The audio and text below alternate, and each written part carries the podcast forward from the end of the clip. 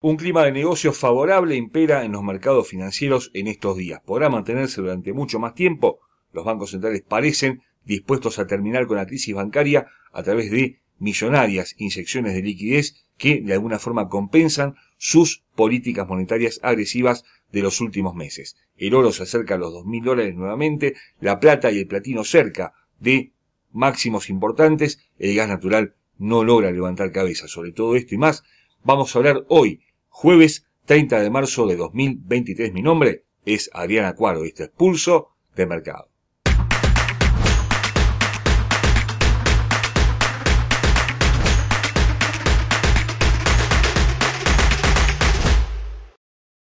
Antes de continuar con este análisis, te recordamos como siempre que nuestros videos son de carácter meramente educativo y que ganancias pasadas no garantizan ganancias futuras. La crisis bancaria es protagonista en los mercados financieros en los últimos días y por supuesto los bancos centrales están evaluando distintas medidas para apagar este incendio. La Fed ya se adelantó y colocó una millonaria inyección de liquidez en los mercados que naturalmente está devaluando al dólar. Y así vemos como el euro se dispara nuevamente por encima de 1,09, la libra esterlina se acerca a 1,24, el yen algo más apagado, porque depende mucho de los rendimientos de los bonos del Tesoro americano que están volviendo a crecer y ahora por encima del 4% en eh, su versión de corto plazo de dos años. Pero las materias primas se mantienen en un estado expectante, con alzas importantes de la onza de oro, de la plata y el platino, pero puntualmente entrando en materia de petróleo,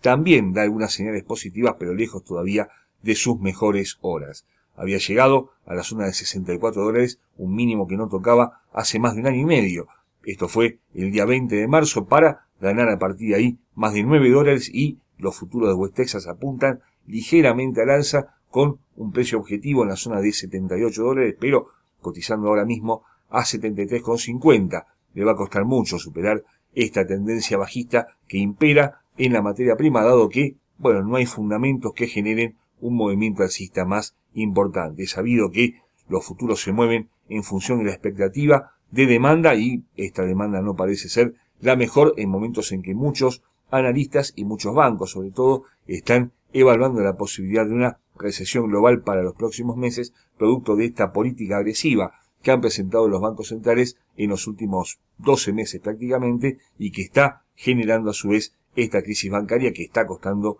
más de la cuenta superar. De modo que, por ahora, el petróleo tiene poco para ganar y bastante más para perder. Si se acerca nuevamente a los mínimos del año, bueno, podría inclusive caer a la zona de 60 dólares, pero no parece tampoco haber fundamentos para una caída de tal magnitud y sí puede haber una cierta lateralización durante los próximos días.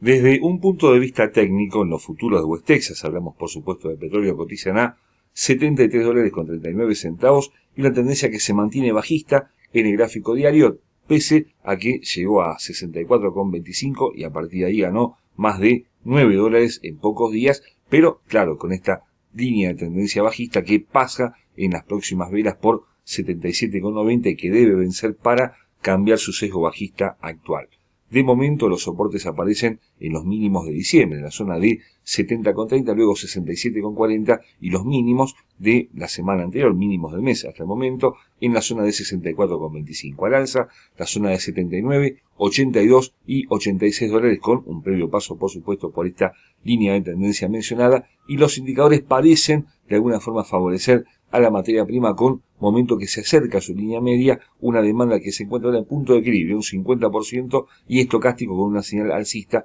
totalmente confirmada. ¿Le alcanzará? Lo veremos durante los próximos días. La onza de oro se mantiene expectante y diríamos que optimista de cara a los próximos días, dado que presenta un precio superior a los 1.950 dólares, un límite que parece eh, ser el que necesitaba para otra vez situarse por encima de los 2.000 dólares ya en forma sustentable y no como lo hizo, llegando a 2.009 dólares, pero cayendo de inmediato como sucedió en los últimos días. ¿Qué es lo que está moviendo al oro? Bueno, fundamentalmente la devaluación del dólar, que, como decíamos antes, está en horas complicadas y el metal precioso está ahora intentando nuevamente superar los 2.000 dólares que lo acerquen definitivamente a los 2.075 dólares los máximos de agosto de 2020 en plena pandemia y también un poquito menos, en la zona de 2.070 dólares máximos de 2022.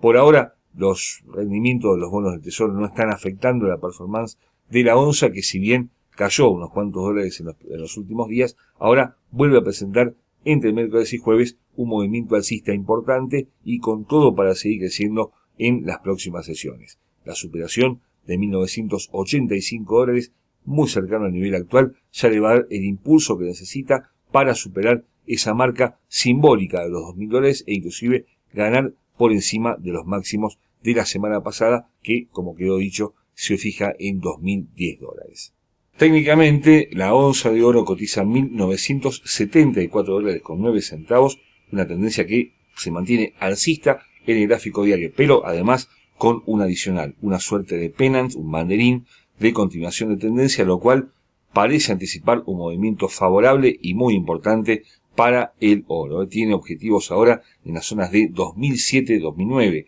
puntualmente los máximos de la semana y anterior y del mes 2035-2070, que fue el máximo del año 2022. Tiene a la baja las zonas de 900, 1960, máximos anteriores, luego 1932 y 1905, quedó un gap, un gap que no cubrió el día 12 de marzo, habrá que ver si va a buscarlo nuevamente, pero todo parece indicar que tiene mucho para ganar la onza en las próximas eh, sesiones, con indicadores que también se mantienen por encima de sus líneas medias, momento acelerando en buena forma, si bien ha perdido velocidad en las últimas 5 o 6 sesiones, con una demanda creciente que ahora se acerca al 60% y un estocástico con una señal totalmente marcada en dirección alcista. La plata y el platino, dos metales vinculados a la producción de bienes y cuya mayor importadora es China, están generando movimientos alcistas importantes en los últimos días. La plata se acerca ahora a sus máximos del año, en 25,20,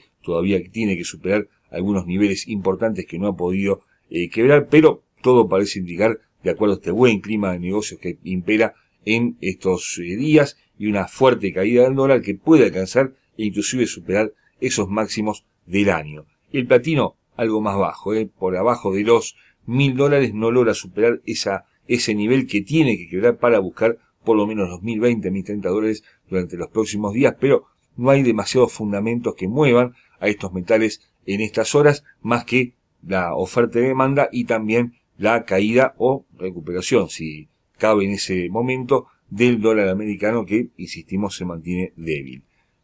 Todo parece indicar que este clima se puede mantener durante los próximos días y que la plata sobre todo puede extender sus ganancias a las próximas sesiones. El vínculo, la relación oro-plata se mantiene estable sin que se amplíe, esto es un buen signo y sobre todo si comienza a eh, hacerse más estrecha esta relación con los dos metales al alza, significa que la producción está ganando al,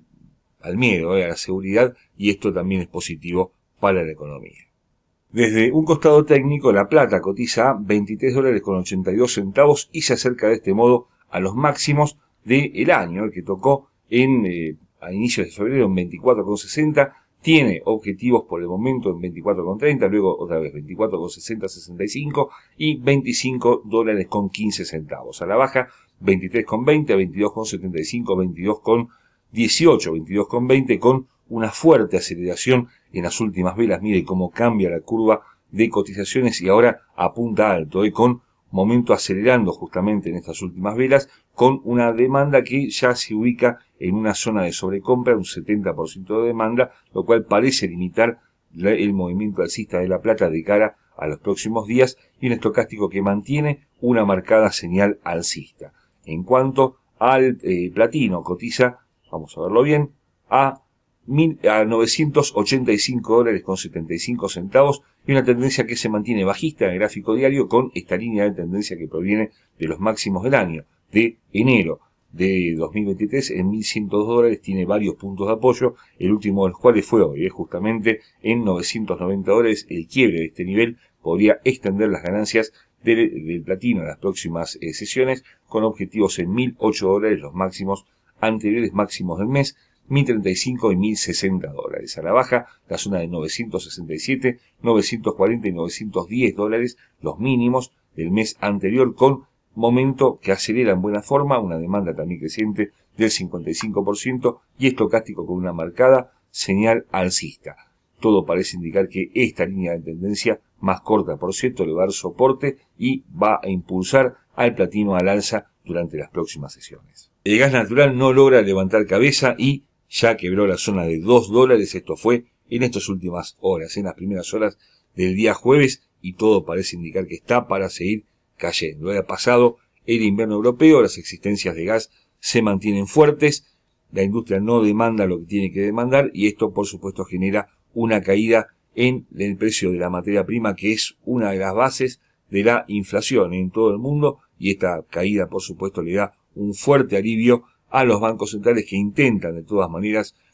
paliar una inflación que comienza lentamente a dar señales de caída. Claro, ahora vienen las inyecciones de liquidez necesarias para terminar con la crisis bancaria esto puede generar algún tipo de rebrote inflacionario, pero la caída de gas es una ayuda, por supuesto, en esta búsqueda de combatir una inflación persistente por parte de los bancos centrales. Todo está dado para que siga cayendo la materia prima durante las próximas sesiones, por lo menos a la zona de 1,80. Veremos si lo hace en la próxima semana o si se toma algo más de tiempo ya después de Semana Santa. Desde un punto de vista técnico, el gas natural cotiza un dólar con 99 centavos quebrando justamente y en este momento ¿eh? la cota de 2 dólares y apuntando a la baja, ¿eh? con un primer soporte prácticamente del nivel actual que son los mínimos del mes anterior en 1,95, prácticamente el precio actual, más abajo la zona de 1,55 y 1,25 precios impensables. Hace poco tiempo, aranza la zona de 2,35, 2,60 y otra vez los 3 dólares, los famosos 3 dólares de los cuales venimos hablando en las últimas semanas, que tiene que superar para cambiar su actual sesgo bajista. Esta divergencia entre el momento y la curva de precios ya no tiene lugar, el precio ya ha caído durante varios días consecutivos y momento lo que hace es volver a su línea media con una demanda que ahora cae nuevamente al 35% cerca de la zona de sobreventa, pero todavía con lugar para que siga cayendo y estocástico con una marcada señal bajista que todavía se mantiene vigente. Una corta línea de tendencia une los últimos máximos descendentes y es la que viene guiando el movimiento de la materia prima en las últimas sesiones. Y esto es todo por el momento. Los esperamos durante toda la próxima semana con nuestros compañeros de equipo, hablando de acciones, divisas, índices y por nuestra parte volvemos con más materias primas el próximo jueves. No olvides suscribirte a nuestro canal. Muchas gracias por ver Pulso de Mercado.